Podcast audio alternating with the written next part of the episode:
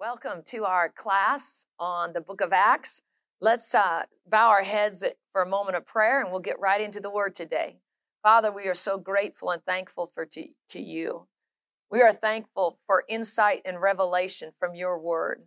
We are grateful and thankful that you give us ears to hear, willing hearts, obedient lives to what we learn, that we are doers of the word and not hearers only. And so, Father, we give you praise and thanksgiving for this word we're about to hear. Help us apply it, help us hear it clearly, and help us use it for the kingdom of God. In Jesus' name, amen. If you would, I'd like you to open your Bibles with me to Mark chapter 1. We're going to talk today about an element in the book of Acts, and I just want to lay some foundation work for it. And we're going to talk today about prayer. And we're going to look at some of the prayers that were in the book of Acts, but I want to lay a foundation and an understanding of what prayer is. In the Word of God, we have different types of prayer, um, uh, or styles of prayer, maybe even we could call it. We have the prayer of agreement, meaning more than one together uh, praying about the same thing. We have the prayer of faith, meaning we take this word and put this word on a situation and pray it to the Father, confident that that word is working. We have prayers of consecration where there's a setting of the heart before the Lord. We have prayers of dedication, of setting another life before the Lord. We have all types and styles of prayer. There's, that's just a few. And so what today I want to do is not talk necessarily about the types and styles necessarily, but rather I want to talk in effect what prayer is. We have prayers recorded in the word. We have in Matthew chapter six, the Lord's prayer. We have um, the Pauline prayers in the epistles, Colossians 1, Ephesians 1, Ephesians 3, um, great prayers to pray. Um, we even have Jesus' uh, prayers that he prayed in John chapter 17. And so we have examples of prayer. We have examples of intercessors in the word.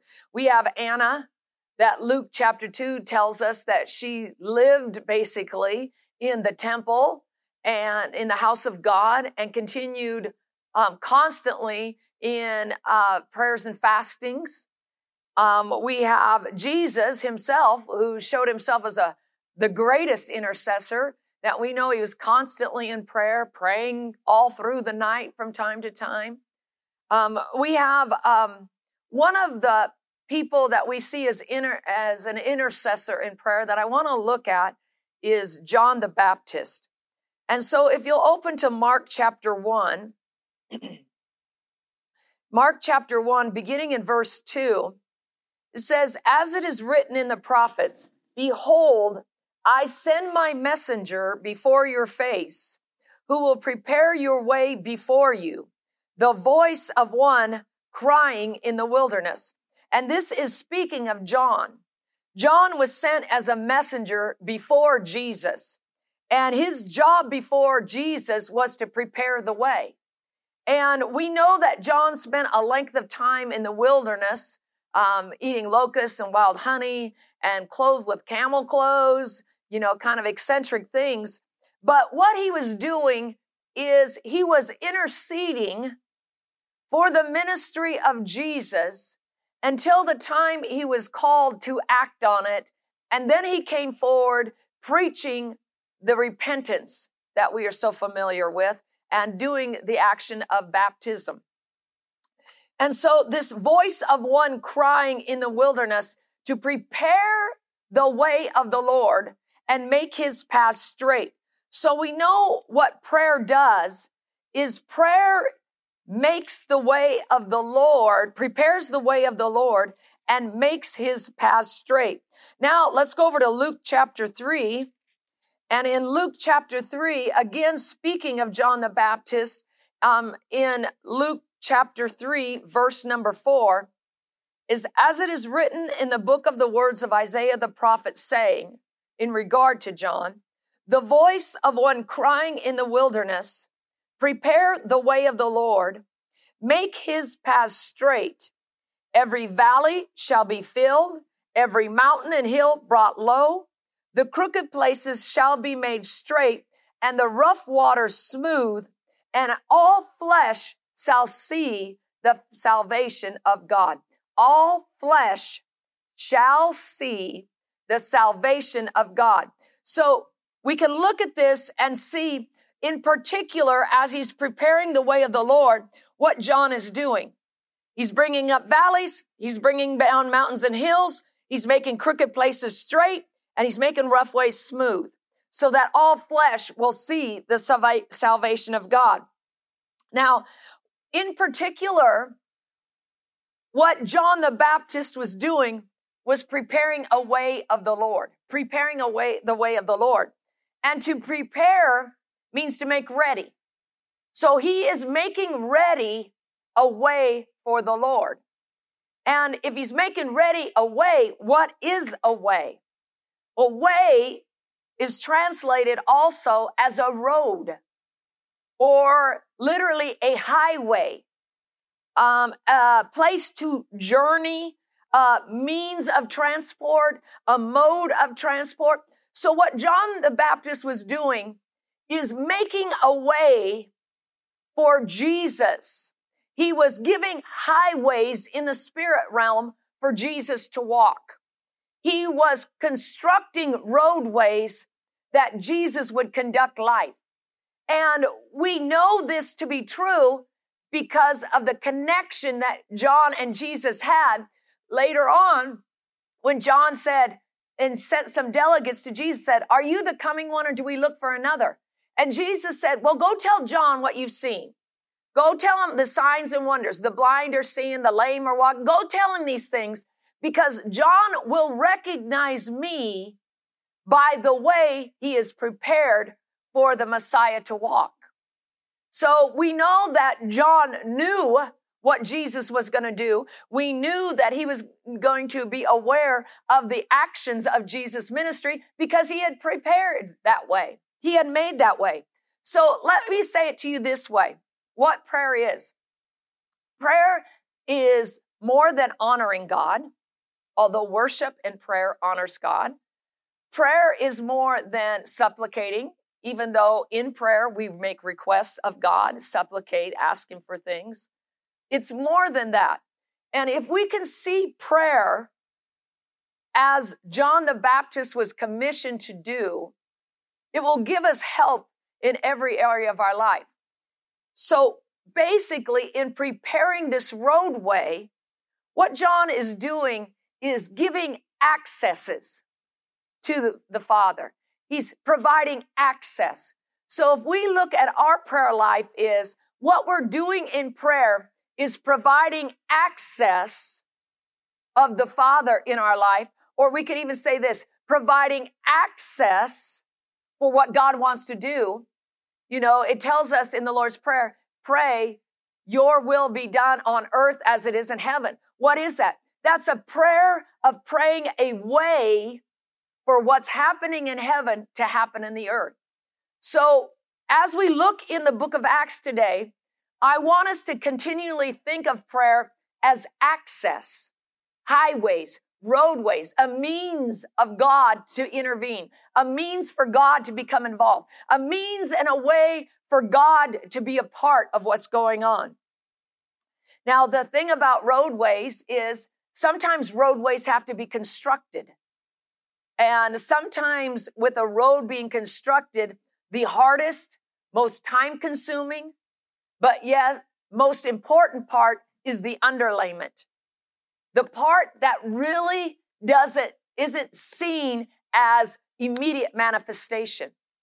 Sometimes in prayer, we're continually chipping away at something to give God access to something. You'll see this many times when you're praying for nations, sometimes for people, um, sometimes for the systems of the world, where you keep pressing and pushing on a particular thing and maybe not see the immediate manifestation of it all changed, but knowing I'm laying some groundwork to develop access for God into that system or into that person's life or into that nation. So we can never be disheartened with construction, always know that it, construction is progress, whether it's seen or not.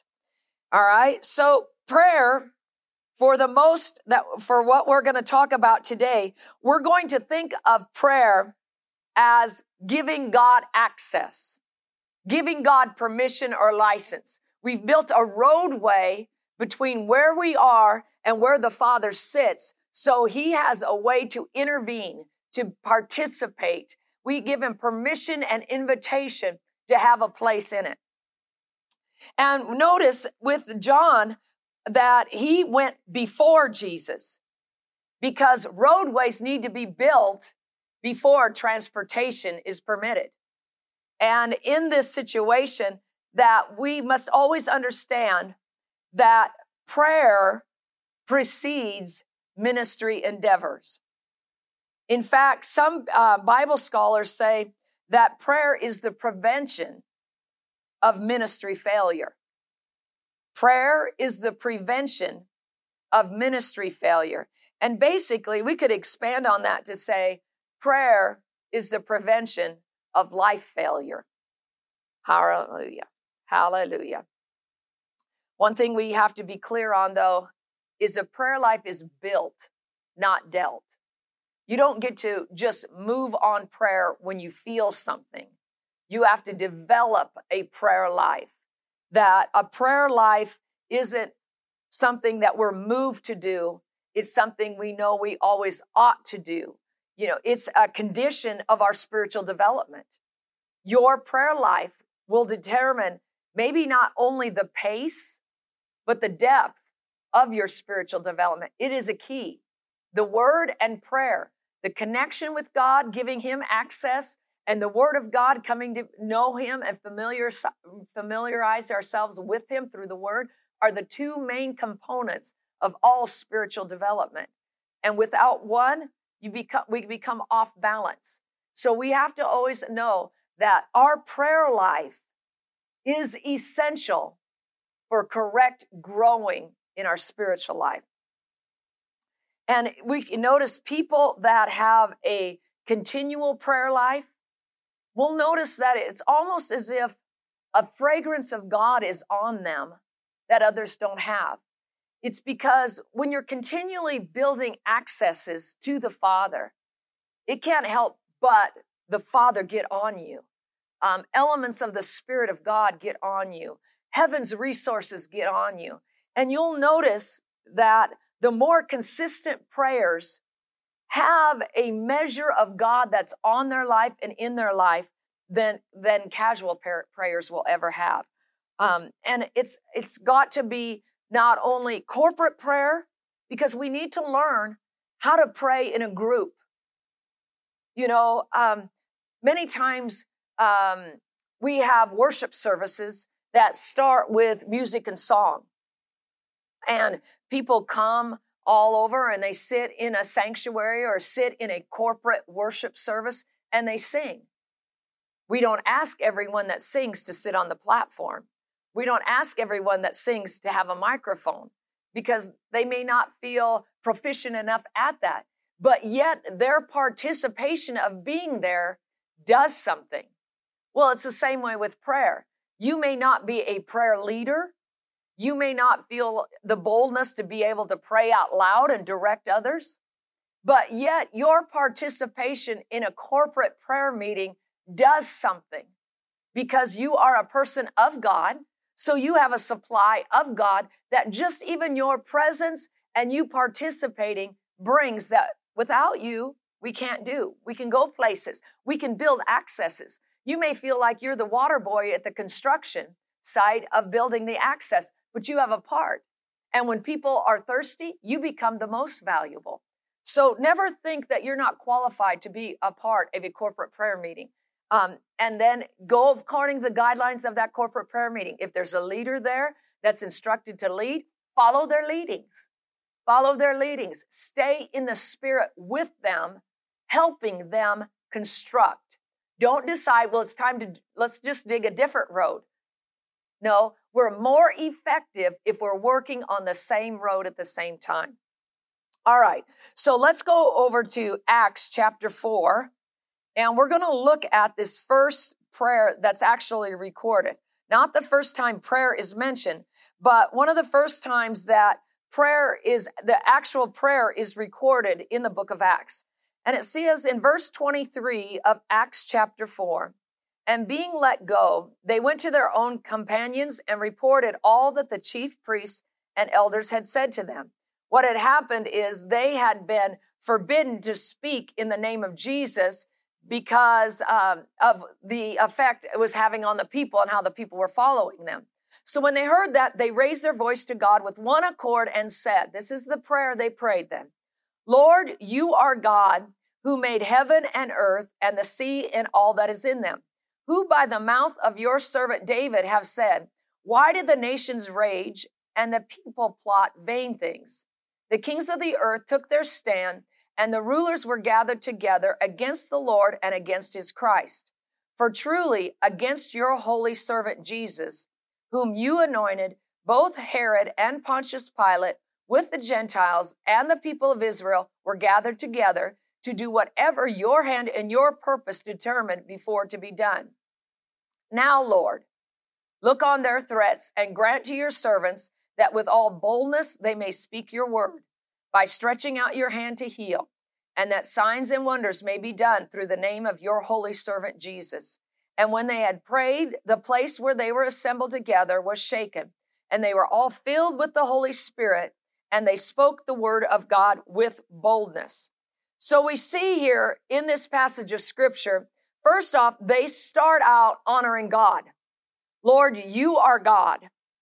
You are the one that created the heaven, the earth, the sea, all that's in them. You are God. So they started out with honoring God. The best way to start all prayer is to honor God. Begin with honoring God. Start with honoring God. And then they moved into building their foundation of this access by declaring what the Word of God had in it. They went back to a passage of Scripture, back in um, to Psalms, and pulled this out and found a basis for what they were praying. They found a basis for what was going on. They found their circumstance in the Word of God. And that is the best way to begin to lay underlayment of access in prayer is find your situation in the Word of God. Find your um, event in the Word of God. Find your dilemma in the Word of God and begin to build a legal case concerning it.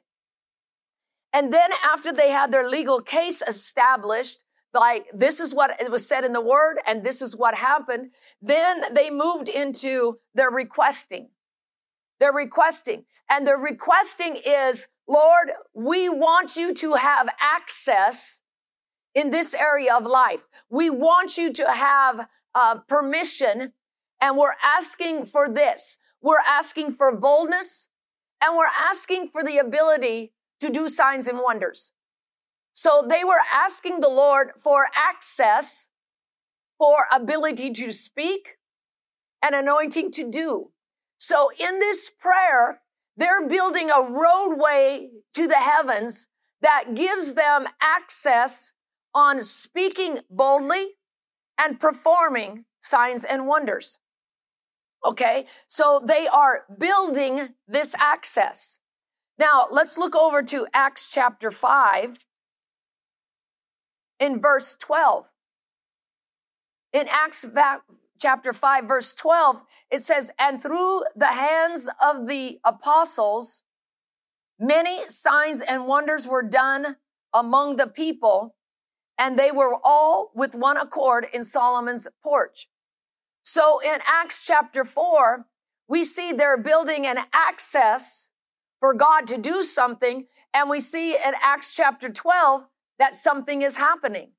This access road into the Spirit, this prayer into the Spirit is being answered because we see proof and evidence that what they had prayed is coming to pass. If we continue to look in Acts chapter 5, we get over to verse 33. The, uh, uh, the apostles have again been arrested and they've been put on trial. And so um, they are speaking boldly concerning this. And if you look at uh, uh, the passage of scripture, then where it begins in verse 33, we're not going to read all this, but what we see is they've been arrested, they've been on, put on trial, and now we have Gamaliel's advice to those authorities that are putting them on trial, saying, you know, wisdom says this if it's of God, we don't want to fight against them. If it's not of God, it'll be brought to naught. And what that was, was that was safe passage or favor for those apostles. And that prayer back in Acts chapter four built such an access that it caused those barricades or those things that would try to stop that access from operating, this this trial that they were having, it caused the barricades to come down because once the Spirit of the Lord can travel a highway, can travel a roadway, can answer a prayer, nothing can stop him.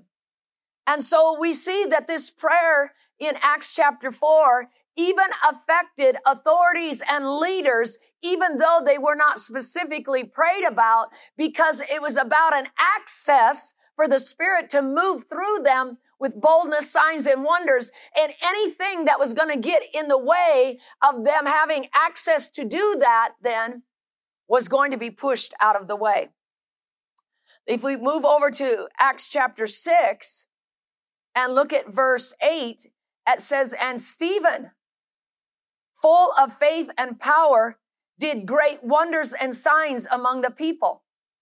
This prayer in Acts chapter 4 affected those people that came to believe because we need to understand that prayers remain before the Spirit of the Lord.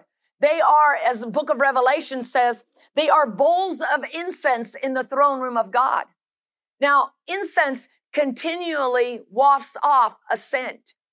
And the prayers we pray continually waft off a scent in the throne room of God, reminding Him that he has been given access by someone in the earth to intervene.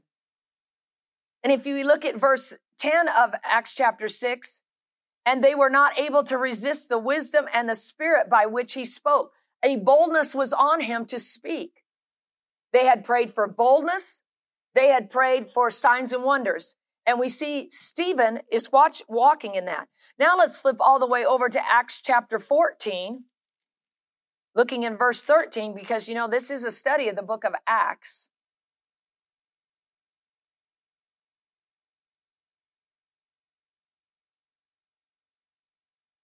Acts chapter 14, verse 3. I said 13, I meant 3. Therefore, they stayed there a long time in Iconium, speaking boldly in the Lord, who is bearing witness to the word of his grace, granting signs and wonders to be done by their hands. So we see that Paul and Barnabas are also speaking boldly and doing signs and wonders. So what we have here is we have this access that was gained in Acts chapter 4. And we know the access was gained because we even had visual evidence in the fact that the whole place shook. This access that was gained for the Spirit of the Lord is still working years later, possibly, in Acts chapter 14. We know it's a number of days, possibly even years. So we see that this request for signs and wonders, this access road was gained and it continued to work all the way through the book of Acts. So let's look at some other things that accesses did or prayers had accomplished in the book of Acts. Let's go back to Acts chapter 6. Reading in verse 3 of Acts chapter 6, it says this Therefore, brethren, seek out from among you seven men of good reputation, full of the Holy Spirit and wisdom, whom we may appoint over this business. What it was is the Hellenist Jews were upset because um, they were not being tended to. And so they brought this to the um, the disciples is multiplying. They bring that to them. And the apostles say this, let's find seven men to do this business, but we will give ourselves continually to prayer and ministry of the word. So they were deciding that we're going to continually be in prayer because it's a given that we continually need access. We need the Spirit of God breathing on us continually. So we're going to spend our time in prayer and the ministry of the word, but let's appoint some people to take care of this business. And this is where we see the verse, the first deacons commission. And, um, because that, that access that they were going to need for their life was going to be determined by their prayer life. And they didn't want their prayer life hindered with the business of serving. And so because of this, they were going to continually take up the notion of prayer.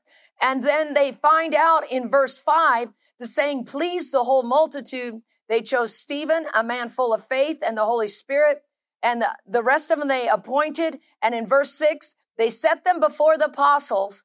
And when they prayed, they laid hands on them. Another type of access for the Spirit of God. When they prayed, they laid hands on them. Okay. So there is a confirmation when there's a laying on of hands coupled with prayer. And, um, this, this, this prayer, this access, if you would, what it did is gave God access into the lives of those they were laying hands on, laying hands on those deacons, laying hands on them, commissioning or dedicating them to a work for God. So what they are doing is they're taking up a position of God, may you have access into this life.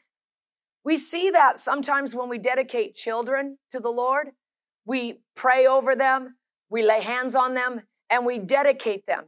So what we're doing is building, the prayer is building a roadway for God to intervene in that life. Okay? Um, we've got, so we've got the apostles doing this dedicating, doing this committing of these lives. Let's look at another one, Acts chapter 13. Acts chapter 13 in verse 2 as they ministered to the Lord and fasted, the Holy Spirit said, Now separate to me Barnabas and Saul for the work to which I have called them. Then, having fasted and prayed, they laid hands on them and sent them away. Now, I want you to notice that in both cases, they prayed before they laid hands on. Um, and it's important to realize the Word of God tells us to not lay hands on anyone hastily meaning lay hands on them after you've heard in prayer because you want the access road to be cleared for what you're laying hands on them for. And so um, they prayed and then they laid hands on them again. Okay. Um, let's look at another type of prayer. So we see that um, our prayers of requests are accesses for God to intervene. Our prayers are of dedication. Our accesses for God to intervene in another one's life. We've dedicated them to the Lord. And let's look at Acts chapter 10. In Acts chapter 10, verse 1, um, we see here a man by the name of Cornelius. And Cornelius is a, a centurion of the Italian regiment. And he's a devout man it says in verse 2 and one who feared God with all his household, who gave alms generously to the people and prayed to God always. So he is a prayer. He is a man that gives gets access, a man that gives God access. And about the ninth hour of the day, he saw clearly in a vision an angel of God coming in and saying to him, Cornelius. And when he observed him, he was afraid and said, What is it, Lord? So he said to them, Your prayers and your alms have come up for a memorial before God. So you have built an access where your prayers and your giving is coming up to the throne room of God. And obviously, Cornelius, Cornelius is a seeker of God. And then Cornelius has a vision. And he has this vision of, of someone coming to him um, to help him. And he has a vision and instruction that send men to this town for this person. This is where he's living. This is where his house is. And he's going to tell you what to do next.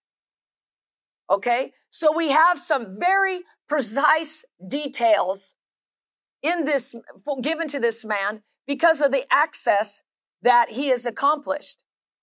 So then we see in verse 9, the next day, these men that he's sending are going on their journey. And while they're journeying, Peter goes up in a different city, not the city Cornelius is in, and he goes up to pray. And he's going up uh, about the sixth hour, about noontime and he gets hungry and wants to eat. But while they're making ready, he falls into a trance, trance and sees heaven open and a great sheet coming down. And we know the story of different four footed beasts. And the Lord tells him, kill and eat. And he says, not so because they're unclean. And this happens to him three times. So we see that Cornelius's prayer life gave, built an access that he got specific details of what had to happen next.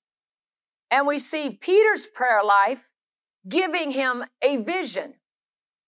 Now, if we didn't have these recorded in the Word of God as we do, Peter wouldn't know about Cornelius's prayer, and Cornelius may not know about Peter's praying unless the Lord had revealed it. But we see this in scripture, and this is what sometimes prayer does. Because Prayer gives you access to the Father. And so you are sitting at this place praying to the Father, and someone else is in a different place praying to the Father.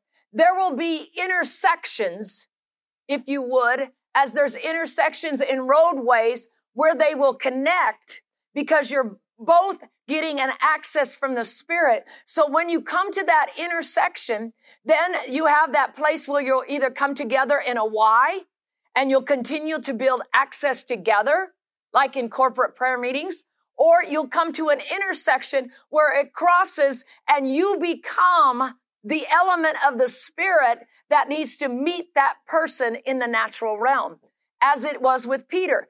Peter had a vision because he's praying and he's getting an access to the Father for a new insight, a new revelation.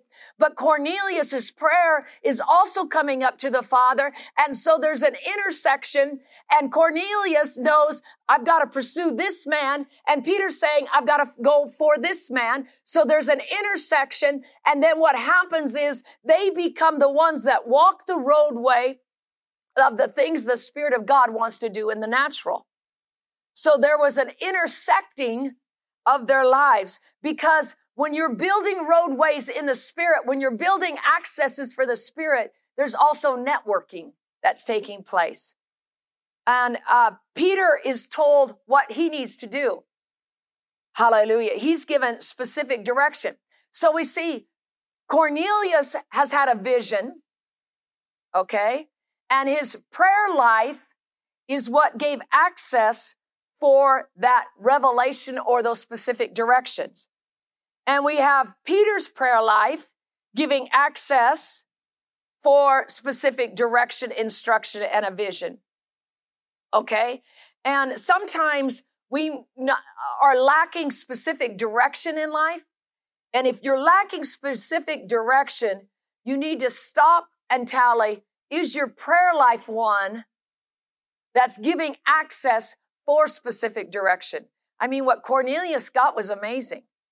Go to this town for this person. He's living in this house. It's located here. Okay. Those are some very specific instructions. And his prayer life gave it access for those specific instructions to happen. Um, I just want to caution this. Visions without a word based prayer life will become deceptions. Visions trances, dreams, without a word based prayer life will become deceptions. But visions, dreams, with a word based prayer life become revelations or directions for life. See, without a prayer life, God doesn't have access to lead you that clearly. You know, one of the things that um, sometimes people like to say and like to assume and like to put out there is, well, I just pray every day on my way to work. I just pray in the car or I just pray this. But I want uh, to uh, make sure we understand this that clarity in the noise of hearing the voice of God is determined by knowing that voice when it's quiet. We're in a, we're in a noisy society and a noisy society doesn't lend itself to the voice of the Lord. But if you spend enough time with God in the quiet places, you will become so familiar with the voice of the Lord that you can hear that voice in the noisy places. So there has to be, if you're going to be an effective prayer that experiences specific directions, visions, all these wonderful encounters of God that we would like to have, like they had in the book of Acts, it's going to be a requirement for you to have a consistent place of quietness with God in the spirit, a place for prayer and communion. Otherwise, you're open yourself up to misleadings and deceptions in this life. All right. And then it goes on. So Peter gets to Cornelius's house and then he opens his mouth in verse 34 and begins to speak and he gives to Peter a message of the kingdom of God. He, he preaches this kingdom of God message to Cornelius, and Cornelius and his whole family and household is saved. Okay? Um, then, so we see that these prayers that these two individuals prayed intersected and gave access. Now we can say, oh, it's great for Cornelius and it was great for Peter. But more importantly, we have to understand that there was a bigger thing God was doing. This was the first time that God released to the church that Gentiles could be saved. It was the first time that you didn't have to be a Jew in order to hear the word of God and to experience the gospel of the kingdom. The very first time. So these intersections, when it came together, made a broader roadway, if we could say that, for a bigger insight that God had to get into the earth. All right. So now let's go over and let's look at another, another type of access. In Acts chapter 9, verse 40, um, we have in this story the lady named Dorcas, Tabitha, she has passed away. She is dead. And so um, Peter comes with them. They go into the upper room, and there she is, a dead body. Now, we could consider that a problem. Okay. That is an obstacle. It's a weighty thing. But if we look at verse 40, Peter puts them all out and knelt down and prayed. And turning to the body, he said, Tabitha, arise. And she opened her eyes. And when she saw Peter, she sat up. So we have this obstacle of a dead corpse. And we have what Peter does. He kneels down and he prays. He's looking for the access road. He's looking for the place where the intervention of the Spirit of God can come. Now, we remember this back in the book of John. It says this about Jesus. Jesus didn't do anything unless he saw the Father do it. He didn't say anything unless he heard the Father say it. So when did Jesus see the Father do things? When did Jesus hear the Father say things. It's obviously in prayer. So Peter is following what Jesus' mandate was about specific situations. Peter kneels down to pray and he must hear the Father say, say this, Tabitha, arise.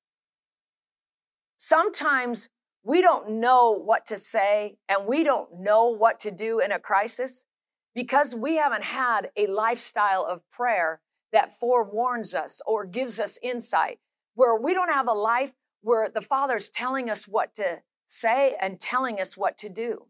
We don't have that access built between us and the Father. And so Peter says, Tabitha, arise.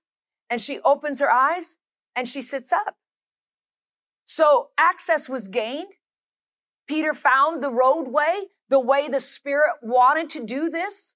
He found the way the Spirit of the Lord wanted to act, and he followed that out. Hallelujah. So let's go over to Acts chapter 28. So Peter heard what Jesus would say in that situation. Now, if we look at Acts 28, verse 20, uh, verse 7, this is after Paul has been shipwrecked. And in that region, there was an estate of the leading citizen of the island, whose name was Publius who received us and entertained us courteously for three days. And it happened that the fever of Publius Publius lay sick of a fever and dysentery. Paul went into him and prayed and laid his hands on him and healed him. So we see that Paul gets down and prays. Again, he's looking specific direction about this specific case. Now, back in Acts chapter 4, we prayed for signs and wonders to be done, so they ought to be done. But what we have to understand is there was an access gained, but we needed a specific roadway for healing to happen here. And what happens is Paul prays and he doesn't say anything out loud to him like Peter said to Dorcas or Tabitha. Instead, he just lays his hands on him and he heals him. Why did he do that? Because in prayer, he saw the access for the Spirit of the Lord that what the Father would do, lay a hand on them. So here we see that those prayers gained access. If we look in Acts chapter 12, we're running a little low on time. Let's, we'll hurry. How fast can you go to Acts chapter 12? Acts chapter 12, we have the scripture where Peter is imprisoned and an angel comes out and delivers him. But if we look in verse five, it says Peter was kept in prison, but constant prayer was offered to God for him by the church. So we have Peter getting delivered, all right, in Acts chapter 16, verse 25, we have Paul and Silas in prison getting out. And it says they're praying and singing hymns to God. So we have intercessions for deliverance. We have prayer and praise in the midst of this where we need deliverance.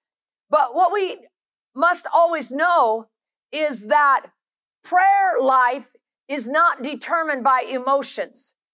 For instance, when Peter was kept in prison and constant prayer was offered to him by God, when Peter gets out, he goes to the house and he knocks on the door and the girl comes out and opens the door and she's excited because it's Peter. And she goes back and tells the people and they said, no, it can't be Peter. Peter's in prison. Well, aren't you praying? Aren't you interceding constantly for his deliverance because James has been beheaded? So prayer many times is building an access that we don't even know is happening. Obviously, they didn't expect Peter to get out of prison because they told her, no, it's not him. It, it, it, it can't be him. In fact, um, it must be his angel. Another way you can say it, it must be his ghost. He must be dead.